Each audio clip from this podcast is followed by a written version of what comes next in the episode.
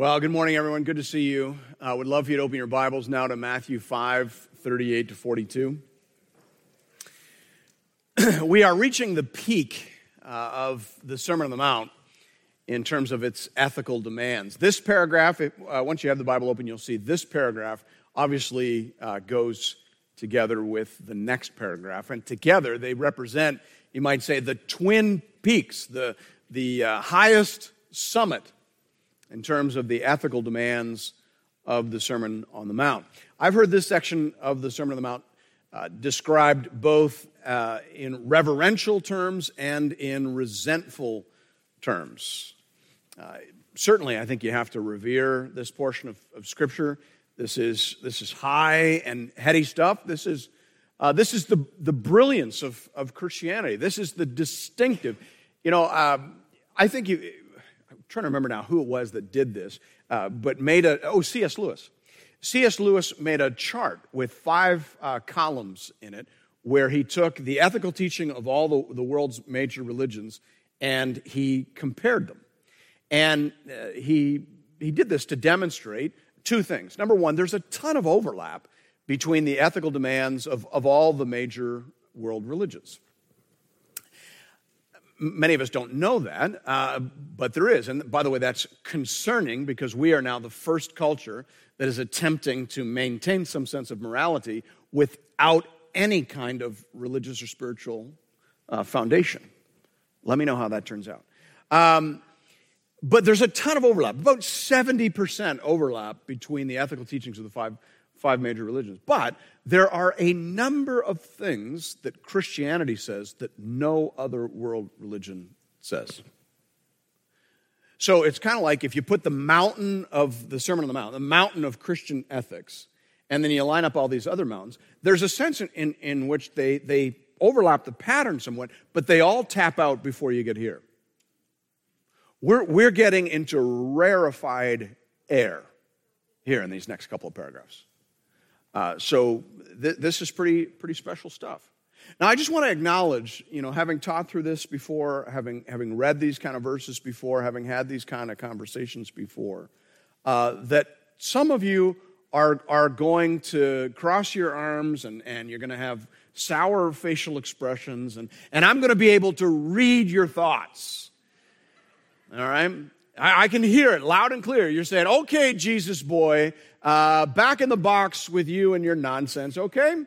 Uh, you've, you've crossed a line into utter insanity. Uh, I was with you last week on telling the truth. I was with you, you know, the week before on, on marriage and divorce. I can see that. But uh, you have crossed a line now into absolute insanity. This is airy fairy, uh, willy nilly nonsense. Uh, you, you can't pull this off. You could never build a society with this kind of stuff. This cuts completely against the grain of, of human nature. And of course, it, it does. And I, I want to give you permission to spot that. But I also just want to say, I hope you understand that I don't get up here on a Sunday morning and just share some thoughts that flow directly out of my per, uh, particular nature. Uh, be thankful that that's not what happens up here. Uh, this, this cuts across my nature as well, uh, very much so. Uh, I think by, by personality and natural temperament, I'm a bit of a counterpuncher. Um, I, I don't recall ever starting a fight as a kid, but I recall not walking away from very many. Uh, my poor mom one, one morning when I was 10 years old, my brother's six years older than me, right? So you get an older brother, you develop certain behavioral abnormalities. He's six years older than me. So when my brother was 16 and I was 10, we were sitting at the breakfast table one morning, and uh, my mom was over at the stove making, making breakfast, and my brother had his eyes on my mom, and he kept stabbing me with his fork. And every time mom would turn around, because I'd be, oh! mom would turn around, and he'd be like, What? I didn't do anything. Classic older brother line, you know, how do you see through that magic? But the thing is, I noticed that his eyes were on mom, which is a dangerous thing to do. And my eyes were on the glass peanut butter jar on the table in front of me. Do you remember when the peanut butter jars were glass? I'm probably the reason they're not anymore. because I picked up the glass peanut butter jar, hit him in the head, knocked him unconscious. I'm, now, I'm not commending this, okay? I'm just telling the truth, right? Last week's sermon. And it didn't work out for me very well, I must tell you anyway, because uh, he woke up, I ran for my life, and I think I still have the fork tracks on my back to illustrate the danger of the escalating blood feud, okay? I share that just to say, listen, this does not, this cuts across the grain for me too. Um, but the Sermon on the Mount is not Jesus saying, hey, you know, check in with your natural wiring and run with that. The Sermon on the Mount is Jesus saying, I'm going to teach you how to live a whole different way. The Sermon on the Mount is Jesus saying, This is the path, walk ye in it. All right? So, I say all that just because I, I know what your face is going to look like in about five minutes. All right? But stick with me, don't tap out. Let's go the whole way. And let's believe in what God's people are capable of because of the resources that God has provided to us through the person and work of Jesus Christ. Now, let's, let's pray. Pastor Matt mentioned that it's Pentecost Sunday. Um, Pentecost Sunday is a great Sunday to be reminded that we can't do anything Jesus tells us to do without the help of the Holy Spirit. Will you say amen to that? Amen. So let's pray. Our Heavenly Father, we're coming again uh, to the Sermon on the Mount. And every week, Lord, it feels like we've gone up another thousand meters. And uh, this week, the air is very thin, and we all f- are going to feel like tapping out. And we're going to need the breath of the Holy Spirit in our lungs to keep going. So, Lord, I just pray for that. I pray that by your Holy Spirit, you'd help us to hear what Jesus is saying and, and to note what he's not saying, uh, but to, to also believe that by the grace that, that you supply, we can approach this standard by one degree of glory to the next. For this is the work of the Spirit in us. And Father, today we give you thanks for the gift of the Holy Spirit in us. And we give you thanks for that appropriately in Jesus' name. All right, here now the inspired, inerrant, and infallible word of the Lord. This is Jesus' teaching. You have heard that it was said, an eye for an eye and a tooth for a tooth. But I say to you, do not resist the one who is evil. But if someone slaps you on the right cheek, turn to him the other also. And if someone would sue you and take your tunic, let him have your cloak as well. And if someone forces you to go one mile, go with him two miles. Give to the one who begs from you, and do not refuse the one who would borrow from you. This is the word of the Lord. Thanks be to God. I'm just going to take a quick look at your faces. I know what you're thinking. As I said, this is, this is Jesus raising the bar yet again. This is the summit of the ethical portion of the Sermon on the Mount. But if Jesus said this, as strange as it sounds to us, as much as it feels like it cuts across the grain, we need to work hard to understand what Jesus is saying and why he is saying it. And so, to make our way uh, there this morning, I'm going to work our, our way or draw your attention to three different questions. First of all, we're going to ask, what was wrong with the old bar, right? In each of these, these middle sections of the Sermon on the Mount, Jesus is saying, You've heard it said, right? I got your old bar right here. And then he's, he's raising it up here. So, what was wrong with the old bar? Question one. Where did Jesus put the new bar? Question two. And how in the world are we ever going to achieve or, or even approach this lofty standard? All right, first of all, then, what was wrong with the old bar? Remember, this is antithetical teaching, meaning Jesus is contrasting the way of the kingdom, his way, with the accepted wisdom of the culture. So he says again and again, You have heard that it said, right? This is what everybody's saying, right? He acknowledges the, the accepted wisdom. You have heard it said, but I say to you. Now, when he goes on to talk about an eye for an eye and a tooth for a tooth, of course, he's quoting from the Old Testament law. You can find that phrase in Exodus 21, Leviticus 24, and Deuteronomy 19. The problem was that in Jesus' day, the people had turned that legal principle into a guide for personal behavior. And it was never intended to function that way. So that's the first problem Jesus had with the old bar. They had transformed a judicial principle into a personal principle. If you go back and read those Old Testament passages, it's very clear that God, through Moses, was giving commands for the judges of Israel. He is saying, make sure that the punishment fits the crime. That's the legal principle known as lex talionis. Uh, lex talionis literally means the law of the tooth. And it is, as a legal principle, it continues to be taught in law schools all around the world. Every once in a while, there's an advantage to having taken a little bit of Latin in high school, maybe. I'm sure some of you of a certain age uh, took a little bit of Latin. Every once in a while, do you notice that the, uh, the title of a police show, like one of those legal dramas, is Lex Talionis? I've seen multiple television shows that have that as, as the title Lex Talionis, law of the tooth. It's the principle of proportionate justice. And proportionate justice is a foundation stone of any civilized country in the world. You know that because what do you say about one of those countries where they cut off people's hands for stealing a loaf of bread? What do we say about a country like that? We say it is uncivilized.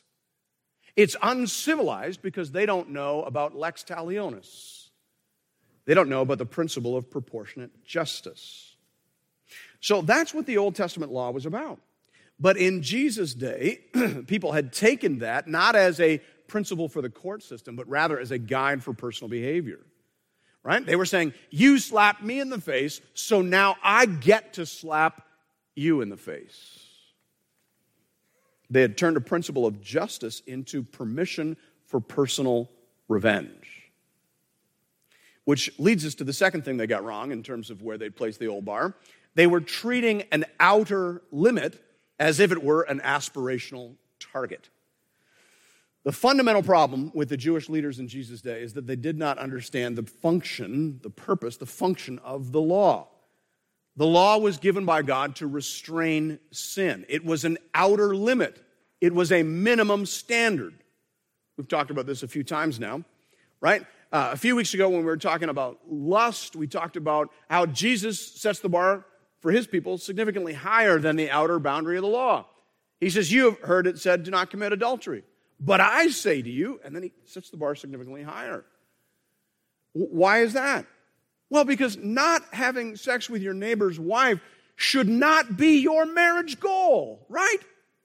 That's a minimum standard. You know that, you know that, um, I love this new tradition at weddings. Uh, I, I, do a lot of weddings, usually between, you know, two, three uh, on a low summer, eight, nine, ten on a high summer. So I to see all the new traditions, which is great. There's a new tradition that I like where at the wedding they put out a little book where the, all the guests are encouraged to put in a little marriage advice. Have you seen that? And so you get all kinds of neat things in there. Never go to bed angry, uh, always have a date night. Um, I don't know, whatever. You know what I've never seen in those books? I've never seen anyone give the advice don't have sex with your neighbor's wife. You, do, do you know why? Because that's that bar is too low. That's, that's not an aspirational target. That is a minimum standard, right? And so, so Jesus is coming along saying, guys, you've taken an outer limit and you're treating it as a guide for how to treat other people. That's not a good bar. The people of God are going to do better than that. Now, to be clear, in this passage, Jesus, once again, is not being an innovator, he's being a reformer. Taking your own revenge, taking the law into your own hands, was always forbidden to the people of God, even the Old Testament. In Leviticus 19 18, the Bible says, You shall not take vengeance or bear a grudge against the sons of your own people, but you shall love your neighbor as yourself. I am the Lord. God always expected more from the covenant people than the minimum standards suggested by the law. The cultural leaders in Jesus' day missed the mark because they misunderstood, they ignored the original context for this law, and they misunderstood its original purpose. So that's what was wrong with the old bar. Now, where did Jesus put the new bar? That's the second question we need to take a look at. The first thing we see is that Jesus forbids his disciples from resisting or retaliating in the face of personal insult or perceived injustice. Now, that's a mouthful. I feel like that's a John Piper esque first point. Um, but it needs to be wordy because one of the main reasons that people reject this teaching as unrealistic is because they actually aren't careful to notice what Jesus says and what Jesus doesn't say. So let's slow down and make sure we have our facts straight.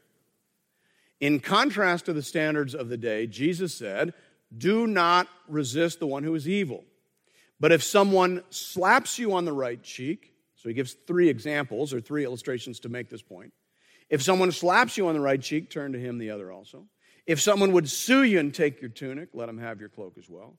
If anyone forces you to go one mile, go with him two miles. All right, let's walk through that.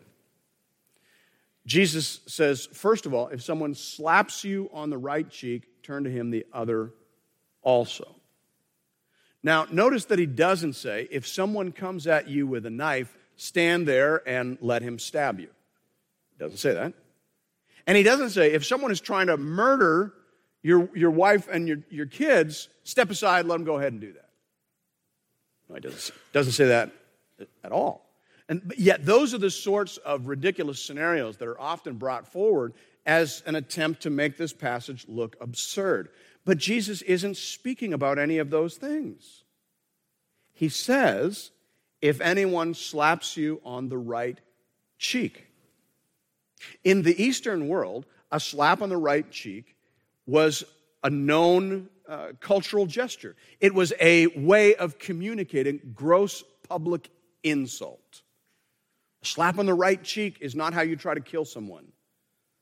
A slap on the right cheek in that culture is how you insult and revile someone. And, and so this is what Jesus is talking about.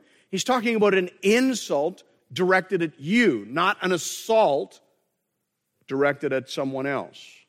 So we mustn't get distracted by those kind of logical non sequiturs. Jesus is not talking about that. What Jesus is saying in straightforward terms is when someone insults you, don't insult them back. And it goes on to say if someone is trying to take your property. That's what the second one was about. Don't resist them. If someone is treating you unfairly, that was the third illustration, don't make a big fuss about it.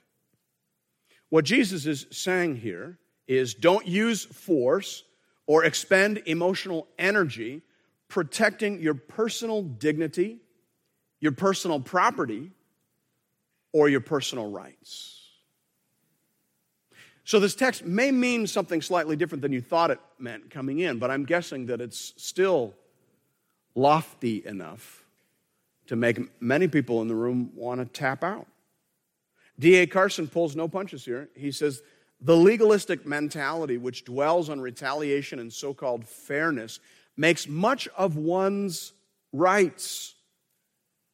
Ah, what Jesus is saying in these verses, more than anything else, is that his followers have no rights. You want to be my follower? Jesus says. Well, to be my follower, you have to admit that you are a rebel, that you have betrayed God, that you are a sinner, that you stand condemned, that you deserve the death penalty. So, exactly what rights do you think you have in that position? You have none. You have only the obligation to serve and obey the one who has redeemed you. That's the frame of reference from which Jesus offers these seemingly impossible standards. Now, we need to be clear once again that Jesus is not speaking here to the state, he's speaking to private individuals, he's speaking to his followers. That is to say, he does not intend this to represent any kind of restriction upon the actions of the state. And certainly the apostles did not understand him as saying that because Paul in Romans 13 could say about the king or the magistrate that he does not bear the sword in vain, for he is the servant of God, an avenger who carries out God's wrath on the wrongdoer. So, according to the apostles, it's good when the magistrate executes justice on the evildoer. It's good for the magistrate, for the government, to act as an avenger on behalf of those who have been wronged. It is good for the state to do that. That's, that's their responsibility. It's their responsibility to retrieve your stolen item. It's their responsibility to safeguard your rights to property. It's their responsibility to protect your lives and human dignity. And they will be judged by God in terms of how good or how poor a job they do at that. But your responsibility as a disciple is to represent Jesus Christ, the one who was silent before his accusers, the one who was reviled and did not revile in return, the one who, as he was being nailed unjustly to a Roman cross, stopped and prayed and said, Father, forgive them, for they know not what they do. That's the new bar, right? Jesus forbids his disciples from resisting or retaliating against those who would insult them, steal from them, or treat them unfairly. But there's, there's more. In verse 42, we discover that Jesus requires his disciples to be open handed, generous, and loving in their personal relationships. He says, Give to the one who begs from you, and do not refuse the one who would borrow from you. Now, is just I'm sure you've all many of you have read the Sermon on the Mount many times. Every time you come to that verse, don't you think it's a little bit out of place?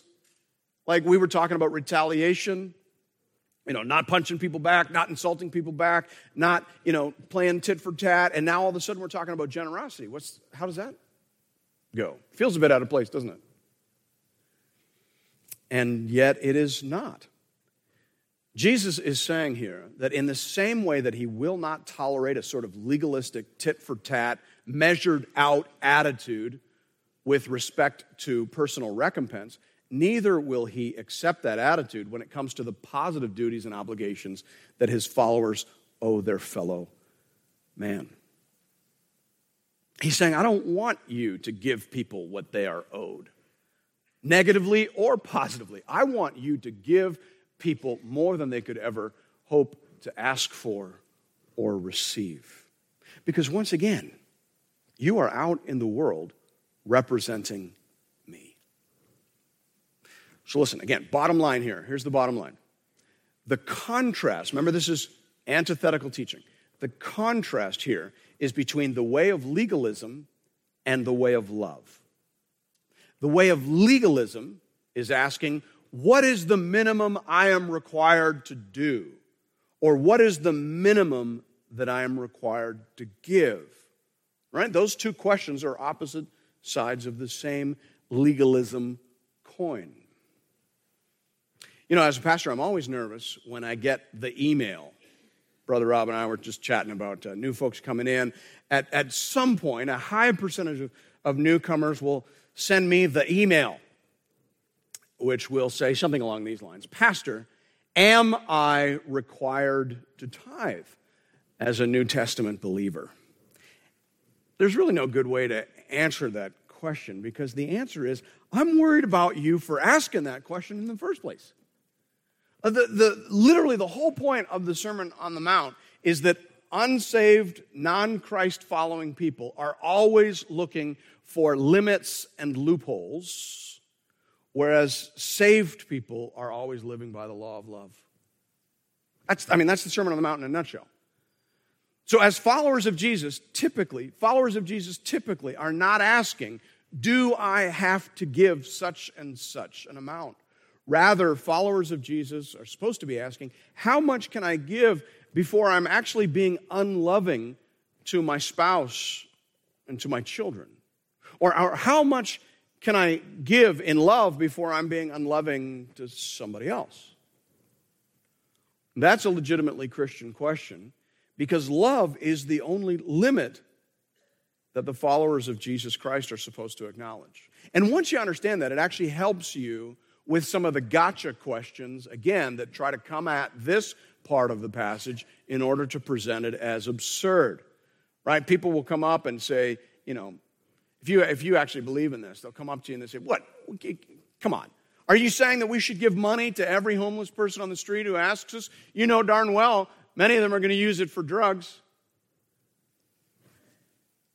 You ever been asked that question? I have. Have you ever asked that question? Jesus says, give, give, to, give to those who ask for you.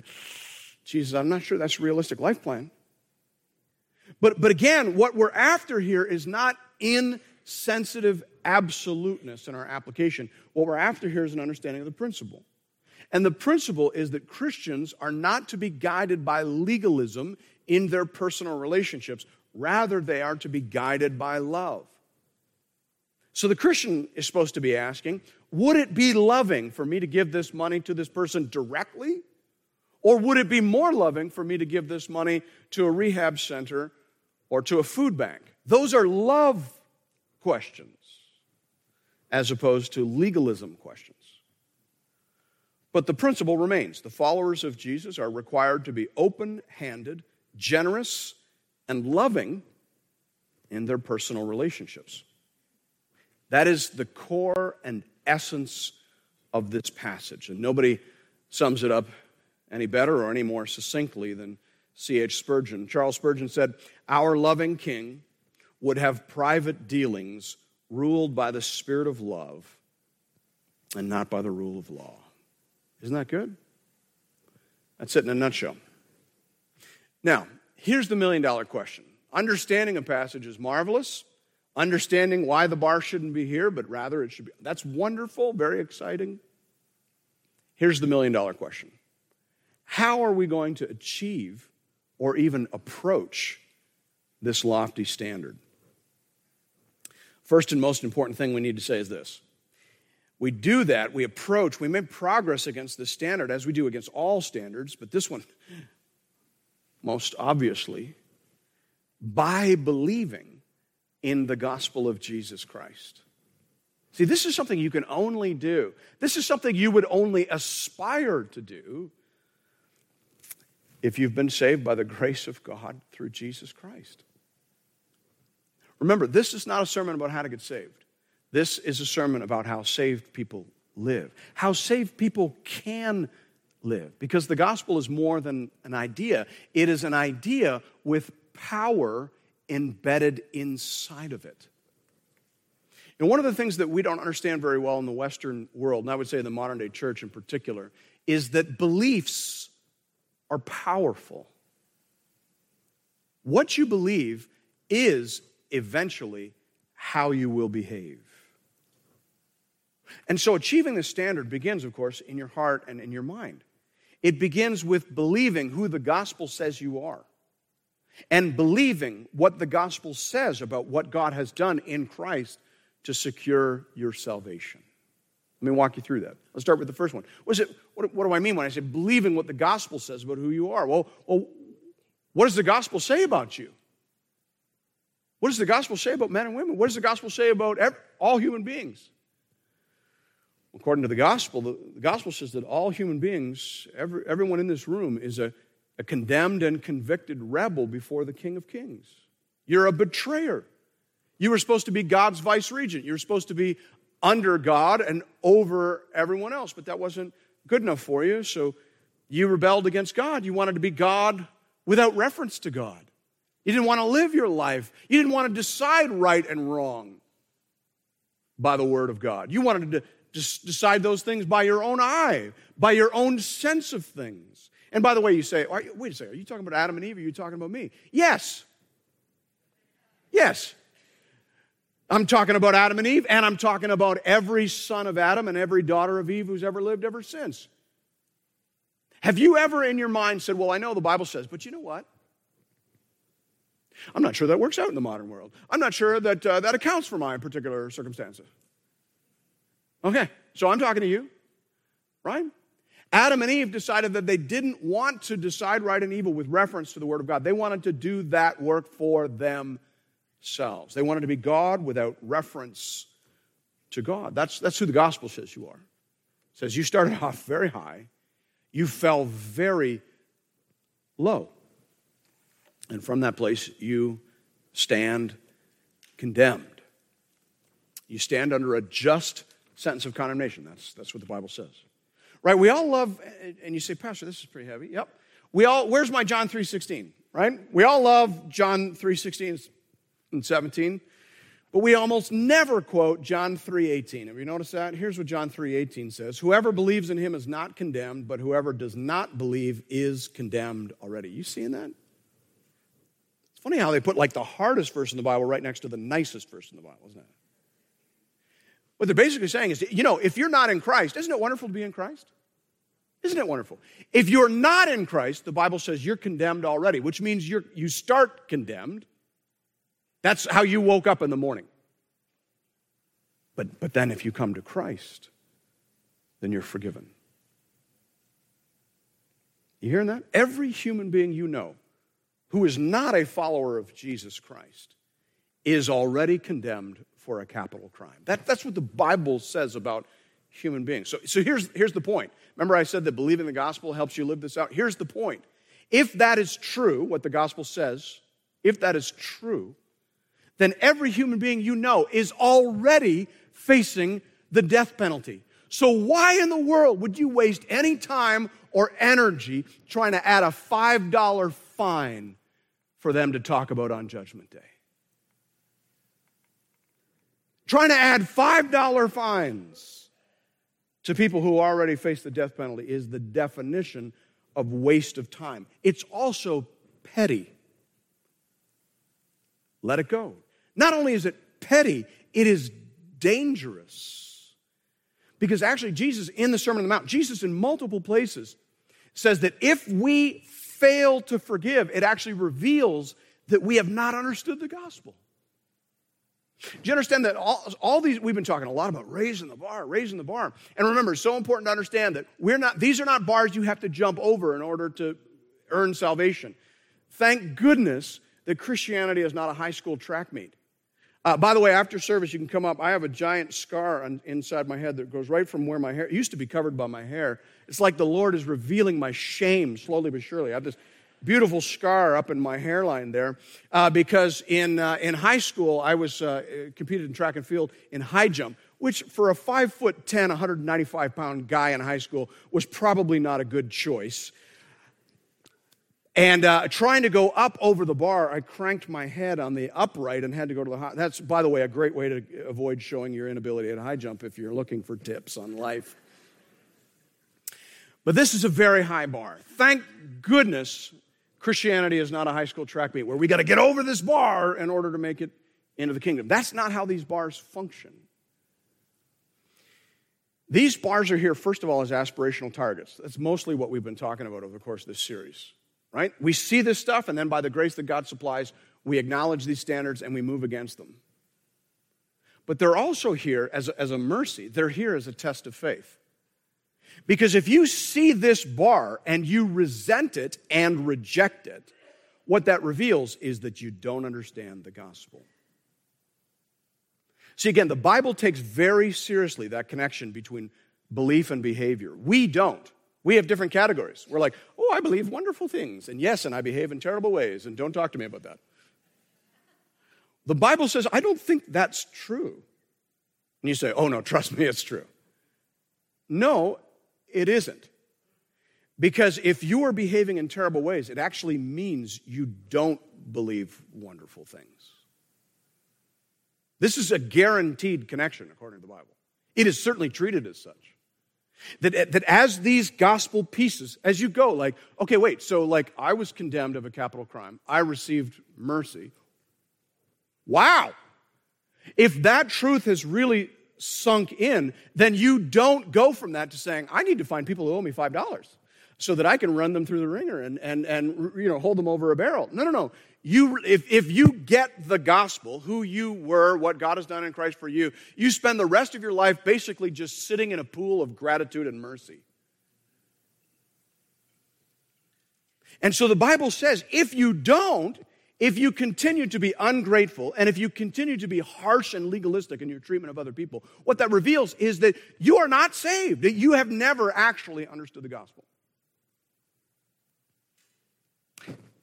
Jesus treated that connection as definitive and reliable. So that's why, remember, he told us the parable of the unmerciful servant?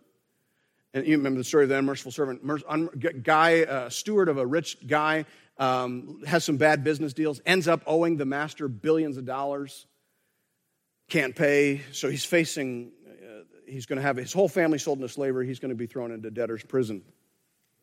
And he just throws himself on the mercy of the master. He says, I can't pay. I've, I've, uh, I've made the mistakes. I can't pay. There's no chance of me paying. Oh, have mercy on me. And the master does. He, he waives the debt. And then, of course, you know in the story, the unmerciful servant gets up and he goes and finds a guy who owes him 100 bucks. And he beats him up and he throws him into debtor's prison. He said, You're not getting out until you pay me the whole sum. And the story gets back to the master, and the master summons the original servant and he says, How dare you? I forgave you an, a massive debt. Should you not have had, literally, this is the punchline, should you not have had mercy on the one who owed you? And, and Jesus tells that story and goes on to say basically, that's the conversation you'll be having with God on Judgment Day if you don't forgive other people from your heart. And, and Jesus, this is a big deal for Jesus. He not only said that there, he says that in the Sermon on the Mount after the bit, after the teaching on the Lord's Prayer. Do you remember that? He says, Matthew 6 15, if you do not forgive others their trespasses, neither will your Father forgive your trespasses. How much time do you spend trying to explain that away? Oh, I'm sure Jesus, he always talked in hyperbole and blah, blah, blah. If you do not, here it is, straightforward. If you do not forgive others their trespasses, neither will your Father forgive you. Why would Jesus say that? Because again, in the mind of the Bible, in the mind of God, in the mind of Jesus, there is a fixed and reliable equation here between belief and behavior. If you can't forgive people the $5 fine, the, the minor infractions against you relative to your massive debt of obligation toward God, well, I guess that proves you don't understand the gospel. If you don't understand the gospel, you're not a person of faith, ergo, you're not saved, ergo, God does not forgive you your sins on Judgment Day. So not only is it petty, to have this kind of attitude, to go around assigning $5 fines to people living under a, a death sentence. Not only is it petty, it's dangerous. It's dangerous because it, it makes a very compelling case to the judge of the universe that you've never understood or embraced the gospel.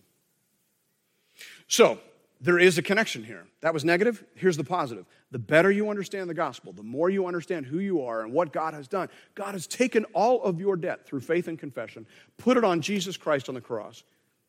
He became sin who knew no sin, and you became the righteousness of God. That, my friends, is the gospel. That is the heart of the heart of the gospel. That is the great exchange. Think about that. Meditate on that return to that truth every time someone cuts you off and you are about to give a gesture of unforgiveness. Think about that before you assign $5 fines to those you condemn in your personal universe. Believing the gospel will get you there, my friends. The gospel is not just a set of ideas, it is power for life and godliness. All right, that's 90% of the answer. Let me give you, let me give you 10% more.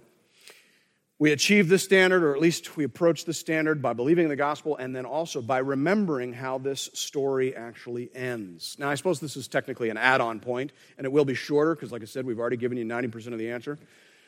But the gospel is a really big story. It's a really big story.